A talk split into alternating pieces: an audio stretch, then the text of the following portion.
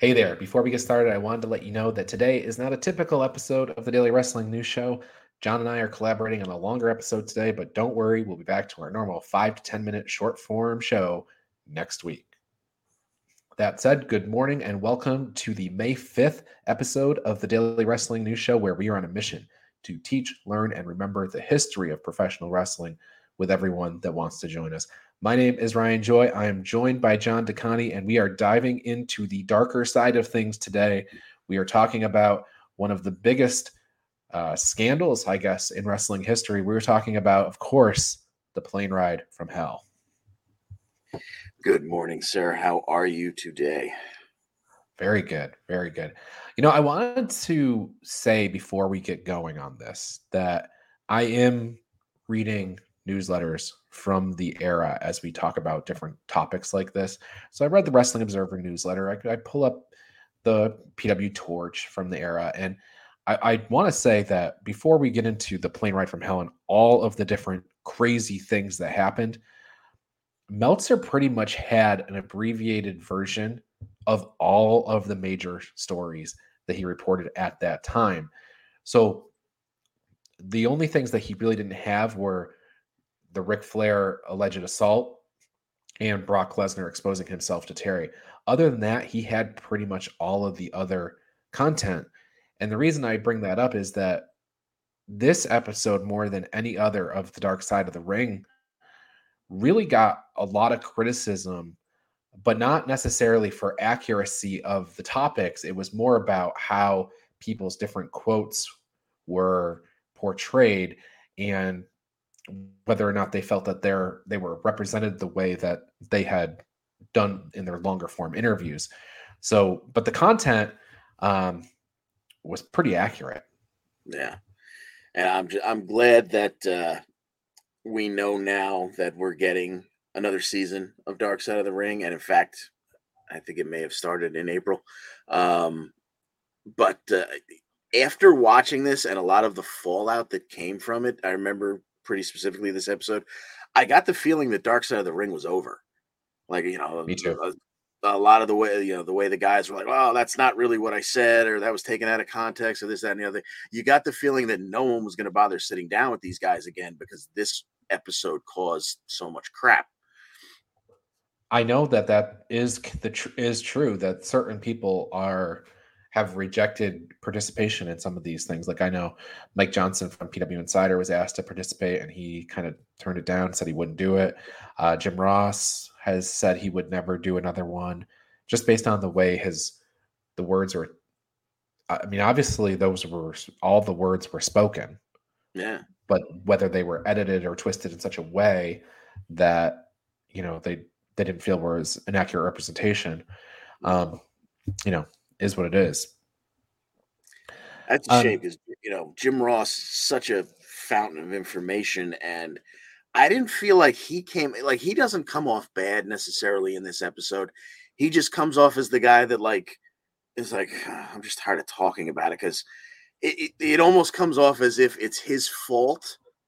Yeah, because he didn't, you know, kind of, you know, put a put a lasso around it and you know calm it down when he could have early on but I don't think I think Jim Ross was the one who was putting the most blame on himself and feeling the most disgust for. It. I don't feel like anybody else was beating him up over it, but he definitely he comes off. You know, I, I think that you know one of the last quotes he says, you know, if I never talk about the goddamn plane ride from hell again, you know, blah blah blah. Like he's so done talking about it, but I don't think he necessarily came off bad in this episode. It was just, you know, it was it was young men behaving badly. I don't think Jim, you know, what was Jim Ross going to do? You know, yeah. slap Brock Lesnar in the face and tell him sit down. Come on. For accuracy's sake, and and because Jim has spoken about this, I do want to make sure we get the quote exactly right, John. He said, "If I never talk about the fucking plane ride from hell for the rest of my life, I would be very happy." I mean, you had most of the words there, but I wanted to make sure that we got it exact. I I gave Jr. too much credit. I, I, don't know if I've ever heard that word come out of his mouth, but that that that gives it a little extra oomph. Yeah. Well, you know, he was vice president of talent, and I think that's where people kind of might assign some. It's not really blame. You know, Jim Ross cannot be blamed for what happened on this plane. Right. You know, he was in charge of talent. He had to deal out re- repercussions, but you know, forget it. Like I, I'm not putting, uh, you know, Ric Flair's advances or Scott Hall's advances or Goldust on the PA. You know, none of that can I really put on Jim Ross. Now, maybe there was a culture that was, you know, in wrestling at the time, and maybe Jim Ross didn't do his part to kind of um, push it away or you know yeah. change it. But whatever. I mean, you cannot put all that on his at his feet. So certainly not. Um, let's kind of let's kind of get into it here because there were there is a couple of corrections that I that I think we should talk about. Um, and we'll go as we kind of get through them. But this all happens on May 5th, 2002. So WCW and ECW are gone. This is the only place to work. They talk about that in sort of the setup in the Dark Side of the Ring episode. Uh, it's the Insurrection pay per view that was in London. Was at the end of a European tour. Now they had they didn't really say it directly in this, but they had chartered this plane to Europe, and they had chartered this plane around the European tour, and this was coming home. The events. So it was the day after the Insurrection pay per view. They were coming home. The idea was that WWE was trying to be friendly to the talent because planes are not built for monsters like the Undertaker. So this the idea was this was going to be a talent friendly thing to do, and of course, you know, generally it, it was, but of course they had open bar and stuff like that, and and things got out of hand. Yeah. On yeah. this show, they had comments from Jim Ross, or they had interviews from Jim Ross, Mike Chioda, Tommy Dreamer, Justin Credible, RVD, Terri Runnels, and Heidi Doyle was the flight attendant on the plane ride from hell. So that's who we have to talk to. Yes, and uh, Heidi Doyle worked for the company uh, Sports Jet out of Arizona, and uh, she goes into uh, makes a point of saying that uh, just to give you an idea of how pimped out this plane was, your normal 757, which is a you know big old Airbus, uh, it would be about 190 seats. This uh, particular plane was situated so that it only had like 50 leather seats.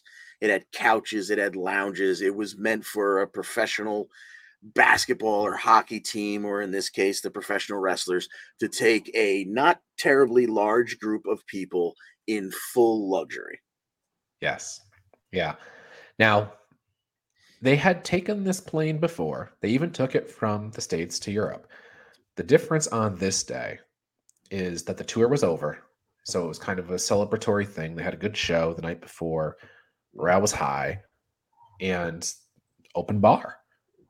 But they were stuck on the tarmac for seven hours. Yep. Because of a weather delay. And they drank through one liquor cart. They drank through a second liquor cart.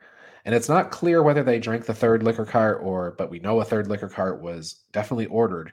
Uh, and Heidi Doyle says she thinks they might have gotten through that one too. So before takeoff. Right. And these were not your your typical airplane mini bottles that you can, you know, hold five of them in between your fingers and hold them all in your hand. These were full size, as if you walked up to a bar. This was, uh, you know, full size bottles of liquor to be, you know, generously poured into adult drinks.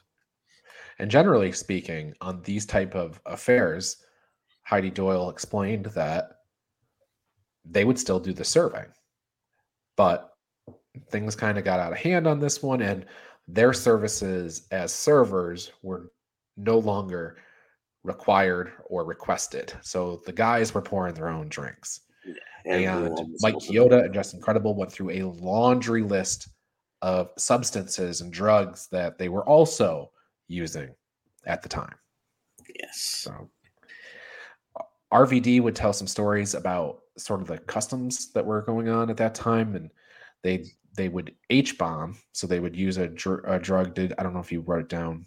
I can't Halcion. remember what it was called. Halcion. So they would use Halcion, and they would toss it in a drink, and you know they would they call that H bombing, and it basically would render the person sleepy or whatever they pass out. They would do it to. I don't want to paint. I don't want to paint a broad stroke, but it was done to local girls so the boys could have their way with them. This is a quote from RVD, and he said it was kind of normal. No names assigned to any of that, you know, accusation. Sure. Don't even know if it was any of the guys on this plane, but mm-hmm. it was something that was done, and in whatever circles RVD was running in, he had seen it happen at somewhat of a normal frequency. Yes. So, all that's to say, Michael Hayes got an H bomb. So the first incident was Hayes Hayes gets drugged to some to some degree. He gets going. He's uh, active, I guess. Um, he reopens a wound on JBL's head from the pay per view, so he hauls off and smashes him. JBL then swings at Hayes, knocks him clear out. X Pac cuts off Michael Hayes's ponytail, and once they landed, that's when Michael Hayes found out, and he, of course, he was pissed off and he was going all over the place. Uh, the ponytail got taped to the locker room the next day. This this was a joke, but not one that Michael was very happy about. And also, Michael Hayes was an agent, so it was kind of his job to keep also, you know, like like we talked about with Jim Ross, is he was, should have been setting more of an example, and instead he was part of the problem here. Yeah, and I what in God's name would possess like I understand he was drugged and he was you know it seemed like he passed out and he woke up and he was a little goofy. But what in God's name would make you and I mean the stories you hear about Bradshaw kind of being a bully behind the scenes, his character certainly was not one to be messed with. What would make you want to go after him in any for any reason? you know, like, and even if he was just kind of throwing worked punches and you just kind of like lightly landing him on the eyebrow or wherever the cut was, just to try and reopen the cut, even you know, even if he was working like it was a match, why the hell would you do this to Bradshaw of all people? yeah.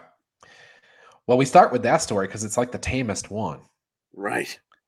um, nobody let go on account of that story. I'm sure people got talked to or whatever, but you know, it's the ta- it's the tame one. Yeah. Now, Mr. Perfect is on this plane, and he has the reputation for you know the ultimate prankster.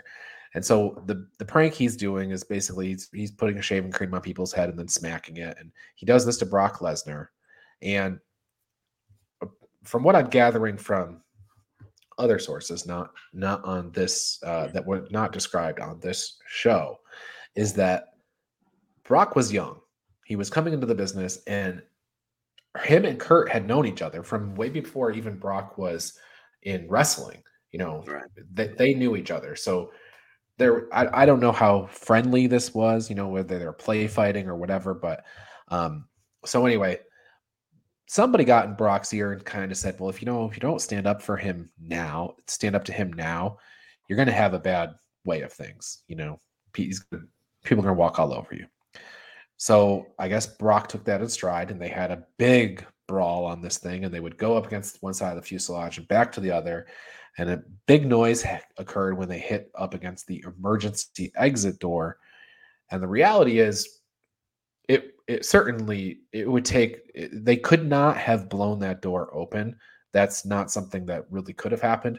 But but the fear was there because also you don't typically have somebody the size of Brock Lesnar and Mr. Perfect crashing into it. So uh, eventually they got calmed down, but um, you know, people were afraid they might damage the airplane, and that would, you know, who wants to make an emergency landing over water? Yeah, exactly. Yeah. So much so that the, the this is the the one instance uh, where they mentioned that the pilot has to come out and kind of yell at them like, "Knock it off before you take us out of the sky, you idiots." Yeah, yeah. Um, and you know, it's not related to the plane ride from hell, but Terri Runnels explains that the previous day at the pay per view in the locker room, Brock Lesnar exposed himself to her, and Terri, uh, Dustin told Terri not to sell it, and this and and I think the reason they're bringing this up is they're trying to demonstrate that that was a culture at the time of not selling it, not and and when you look at the entire message of this this show, it is about speaking out about, about what happened to you. Sure. And as we get into what happened with uh, Heidi Doyle, she's going to talk about how it, you know she's speaking out now because if anything, you know, it, to hide the truth, um, she says is you know kind of they ended up having a court case and and they settled out of court, but she was kind of dismayed by the fact that the truth got hidden there. So she's this whole thing about not selling it. She's kind of the the messaging of the episode is really you should sell it and you should get the truth out there so that other people aren't harmed. Sure. So I think that's why we're getting this whole undertone of not sell it on this show. Yeah, and I, I, if I remember correctly, when this aired initially, it was kind of at the the tail end of the whole Me Too movement and whatnot, and it was you know people who had been victimized and maybe whether it was their their own internal voice or other people were kind of making sure that they didn't say anything. Now this was a time to say, "Hey, let's get it all out in the open. Here's how I feel." You know, uh, things happened that should not have happened, and nobody was talking about it. Well, goddamn it, let's talk about it. Yeah, yeah. Now, the other thing that involved Terri would have been Dustin Rhodes getting on the PA and singing to him. Now they they were recently divorced, and Dustin's sad or whatever, um, and so he's he's singing and Paul Heyman looks to Terri and says, "Don't sell it." This is Terri recounting this. Um, Jim Ross said if Dustin could sing, it might not have been so bad, but he couldn't ter- carry a tune in the bucket. And uh, Jr. apparently stopped this one. He he went back and talked to Dustin and, and told him to stop. So, um, but this was bad. Again, Heidi Doyle telling the story, like you know, she he had the microphone, the PA system, and he really shouldn't have, and he wouldn't give it back, and you know that was that was an issue. So Curt Hennig gets fired for what he did with Brock Lesnar. Dustin Rhodes right up to the line. He get, ends up getting fined, not fired, but um, pretty pretty significant uh, crime there, I guess. Mm. Yeah, but uh, Heidi would mention that uh, as we get to the worst story involving her, Dustin I guess at that point still had the microphone and he kind of broke things up with the microphone. So she kind of gave him a pass because yeah. it, it, actually worked in her favor a little bit later. Okay. So the Ric Flair stuff on this episode is what you were just alluding to. And, right. um, you know, like I mentioned before, this story was not um, the the assault part of this story was not listed in the Observer. But here's what uh, Dave Meltzer wrote in the May 20th uh, edition of the Wrestling Observer newsletter. Flair was causing the Flair scene, which is not unusual as he is a partier and it isn't above him to get almost naked on a non commercial flight, but he doesn't cause danger to anyone, just causes the scene and gets attention. He's been doing it for years. When he was told by Ross to stop, he did. Okay, so the stuff Heidi Doyle talks about is not in the newsletter. But what Heidi Doyle says is that, and actually, a lot of the wrestlers confirm as much to say that he did put on the robe. He had nothing underneath it. He was helicoptering his penis around through the thing. But then Heidi Doyle explains that Flair kind of cornered her in the galley, right, in a in sort of a, a tight environment, and wanted him her to touch him. And went so far as to make her touch him. Now, RVD does say that he remembers her crowding him. Flair denies any of this happened. And really is the stuff that Tommy Dreamer said on this that pretty much got him canceled in wrestling for yeah. a period of time because Dreamer came to Flair's defense in almost like a way as to say, you know, anybody that accuses Flair of this is wrong you know, this was a joke, blah, blah, blah.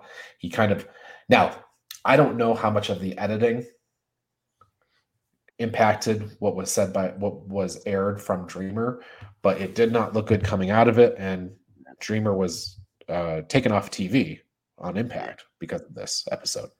Yeah, exactly. This this uh, once again, as as we started out by saying, this this episode made you feel like maybe the dark side of the ring was going to be over because you know it turned Dreamer into a victim bl- a shamer, uh, Ric Flair into you know a, a, pervert and a you know a victimizer exactly turned RVD into a rat. It just it made you know no one really came out of this looking good, and uh, it's just you know it's a shame what happened, and then it's a shame that 20 years later even the retelling of it was still getting people in trouble because of their you know yeah. their take on it or whatnot.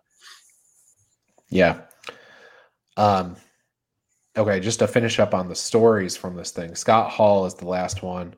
Um, you know, Jim Ross talks about Scott Hall, says they weren't doing any favors by putting him back on the road.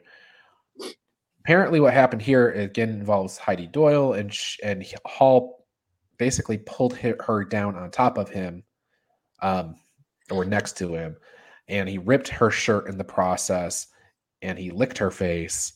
Um, now Scott Hall says he thinks he got H bombed because he has no recollection of any of this happening. Um, and afterwards she didn't serve uh, she didn't serve anyone after that. She just went back to the galley and stayed there but um, scott hall they couldn't even get him to wake up when the plane landed. Justin credible had to basically put him in a wheelchair and wheel him through customs and explain that he had some sort of condition or whatever. But yeah apparently scott was an absolute mess and and he i mean it, yeah, obviously he wasn't questioned for this episode because he unfortunately has since passed. But uh, in an old interview where I guess he was talking about this, they play a little, you know, voiceover clip, and uh, Scott says like, "Yeah, I've been, you know, drinking and doing pills for years. I, you know, he thinks he got H bombed because he could, you know, whatever he put in his body that he knew of that day, he knew he could handle. And meanwhile, the plane ride is a complete uh, black spot for him. Yeah. He has no idea what happened. He doesn't remember any of it. And and uh, you know, Justin Credible says, you know, that they can't wake him up. They kind of like just just pour him into a uh, a wheelchair to get him off the off the plane. And you know, he's just he's an abs he's an absolute mess beyond what clear. You know, everyone knew he was having his issues, but this was really a problem. They, they they were they were worried for him. You know, when they couldn't wake him up, they were worried at one point that oh my god, you know, is he dead at one point? Yeah, yeah. Uh, j- just back up real quick to be clear on the Ric Flair thing. Yeah. Um, Heidi Doyle did say that Goldust is the one who actually got Flair to leave. So you were alluding to it before. That is why yes. she wasn't quite so angry about the PA system thing because Goldust kind of came to her rescue a bit in that very uncomfortable situation, and he was the only one who did it. Exactly. It's weird. Uh, Goldust, at, at, in particular, you know, his demons are kind of chronicled here, but he also comes out. You know, he's not like a hero at the end of this, but he's he's a sympathize. You, it's a figure that you sympathize with Whereas the some most of the rest of the story, you don't sympathize with anybody. Yeah, yeah. At least he when he he may not have realized what a disaster he was singing over the loudspeaker, uh, yeah, uh, spitting dip into the back seat back uh, pocket, and this that and the other thing. But you know, he's upset over his divorce, so he's he's a sad guy. But then when he sees Ric Flair doing what Ric Flair's doing, he at least with the microphone in his hand tells him like, "Hey, Rick, back off." So yeah, eh, yeah, he's yeah. at least got some sense of uh, normalcy to him. Yeah. When the plane finally lands, there's vomit and blood and syringes everywhere. Uh, Heidi Doyle refuses to clean up the plane, even though there she's kind of told that she that's what she's supposed to do. The FBI is waiting on the wrestlers as they as, you know they come off or whatever. Um, the the are there are impacts from this episode that we've kind of alluded to. There are impacts from this flight on the talent. Um, so Mike Chioda says he doesn't know how all this happened with Vince McMahon on the plane. Vince McMahon wasn't on the plane, and that's how it happened. That's the truth. okay, well, okay. Now I remember when this episode came out. I remember reading an article, and I, I couldn't find it again, where somebody said, "Oh, you know, Vince and Linda were taking a meeting and such and such and blah blah blah." But Terri says she was, you know, like the, the, like the whole plane was technically first class and big, you know, comfy leather seats, but there was a separation. There was a forward area and a everybody else area. Terri says she was in the forward area with JR, Vince, and Linda. Yeah. And yet there are other stories saying Vince wasn't even on the plane. And you know, it may come down to the fact that there was the tour and Vince was on some of those in between planes, but he wasn't on this plane and he was not on this plane. Otherwise, this stuff would not have happened. And unfortunately, I don't know what happened with between Terri and Brock Lesnar, but Brock Lesnar is not impacted by this episode whatsoever. Right. And perhaps it's because Terri misspoke about who was on the plane that maybe it called into question some of her credibility in this. But um, in any case, Vince and Linda weren't on the plane, and uh, and that's probably why so much of this happened. But sure. um, Curt Hennig was fired. Jim Ross said he was kind of troubled by having to do that, but people thought he would rebound and Curt would come back, and unfortunately, he died about a year later, so that didn't happen. Scott Hall was also fired. He'd only been with the company for two months and 25 days. So it was that big NWO return, and before long, he's gone. Although they did get one, la- yeah, he was that much of a mess on the plane on the fifth. He works the main event on Raw on the sixth when they get back home before being fired. Yes, yeah, he's fired right after, as I understand. He comes comes to back and gets fired. uh, Dustin Rhodes is fined they ask Jim Ross why Ric Flair what didn't have any repercussions from this, and Ross says that Flair is kind of a made man. So this is kind of eh, part of the thing too. Paint paints Ross in kind of a bad light because yeah. Flair didn't get punished in any way. But you know, it, it speaks to something that was happening not necessarily when this episode aired, but the Harvey Weinstein stuff was recent memory and when you talk about somebody who's in like this power position, who does horrible things and doesn't get punished for it, it really makes you think of that. So sure. of Harvey Weinstein. So I think this is why, you know, Ross was getting in some hot water out of this, or you know, he didn't really get in hot water. It's just a matter of people perceived him in a certain way. Yeah, it was kind of a black eye for he, him, but uh, you know, yeah. it, it didn't really it didn't affect his career at this point in any way. Yeah, yeah. Um, Heidi Doyle was told to respect the privacy of her clients.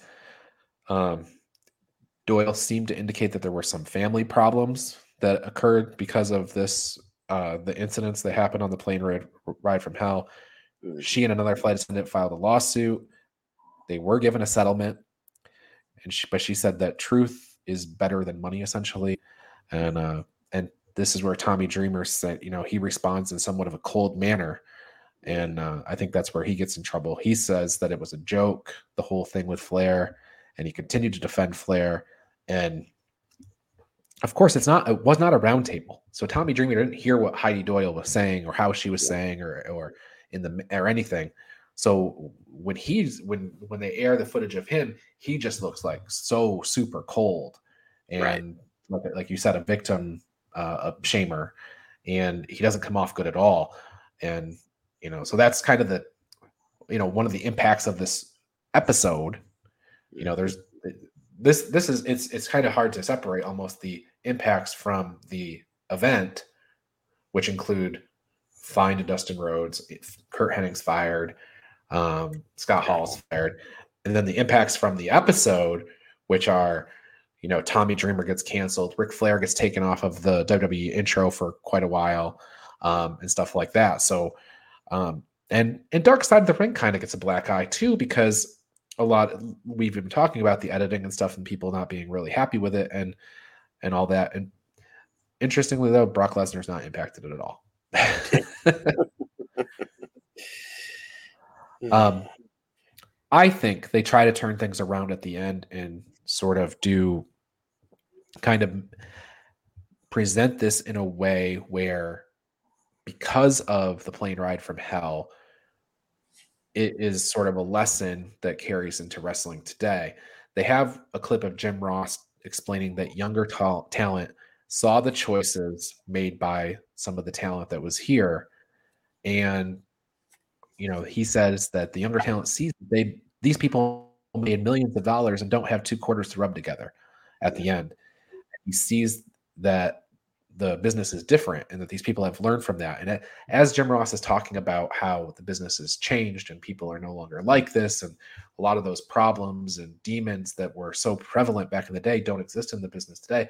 They show images of John Cena and you know some of the the talent that would go on to have a completely different reputation from the this era of wrestler. So um and then Heidi Doyle says that if one person is able to speak about what happened to them, she would have this conversation 25 times. The truth is what makes us better, she says. Now, interestingly, just kind of kind of putting all this all together now, you have Heidi Doyle who's walking through her uh, NDA here, right? She was she was had given hush money. Sure. And says that if one person can speak up about what happened to them, she would have this conversation 25 times. And then, you know, less than two years later, you have Vince McMahon basically out of power in WWE because of people walking through. People didn't break their uh, NDAs, but the existence of those NDAs were found out. And, you know, it led to a whole series of events that included Vince McMahon actually retiring, and he came back and stuff and, and whatnot. But maybe by the time this episode airs, WWF will be have will, or WWE will have been sold. But um, I think that's where this episode is trying to provide a lesson or provide some hope for the future in the sense that it's like, you know, the talent has changed and evolved and learned from these things. Plus, please speak out about what happens to you so that it doesn't happen to other people. Absolutely. And, you know, eh, when someone does, you know, bad actors can be taken to task all the way up to the boss, as we saw with Vince last summer. So that's right. That's right.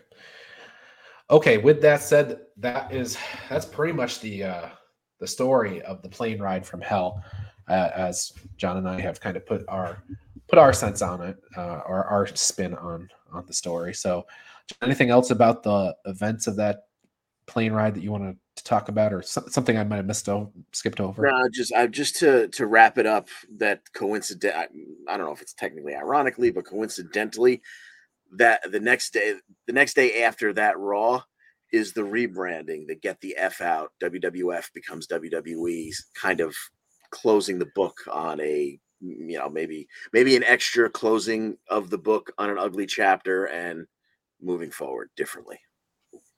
Yeah well said well said. As they talk about as jim ross made that comment about how the new the younger talent has learned and they show the early pictures of john cena and kind of getting the nod from the undertaker and that kind of thing. Also wwe is becoming a whole new company with a new name and a new image. Begins. So, really exiting the Attitude Era. Yeah. At the same time, even though the slogan was "Get the f out." but John, the only thing left for us to do is for us to get the f out. So let's do that. The Daily Wrestling News Show is a minutes to bell time production. Find out more at minutes2belltime.com. Today's episode was recorded by Ryan Joy and John DeConti. If you would like to learn more about the plane ride from hell, we use the Dark Side of the Ring Season 3, Episode 8, and various issues of the Wrestling Observer newsletter for our facts and discussion. Subscribe to the Daily Wrestling News Show on your podcast player of choice and join us in the Daily Wrestling News Show Facebook group. We'll see you Monday as John and I will be back to talk about Monday Night Raw from May 8th, 1995. See you then. See you.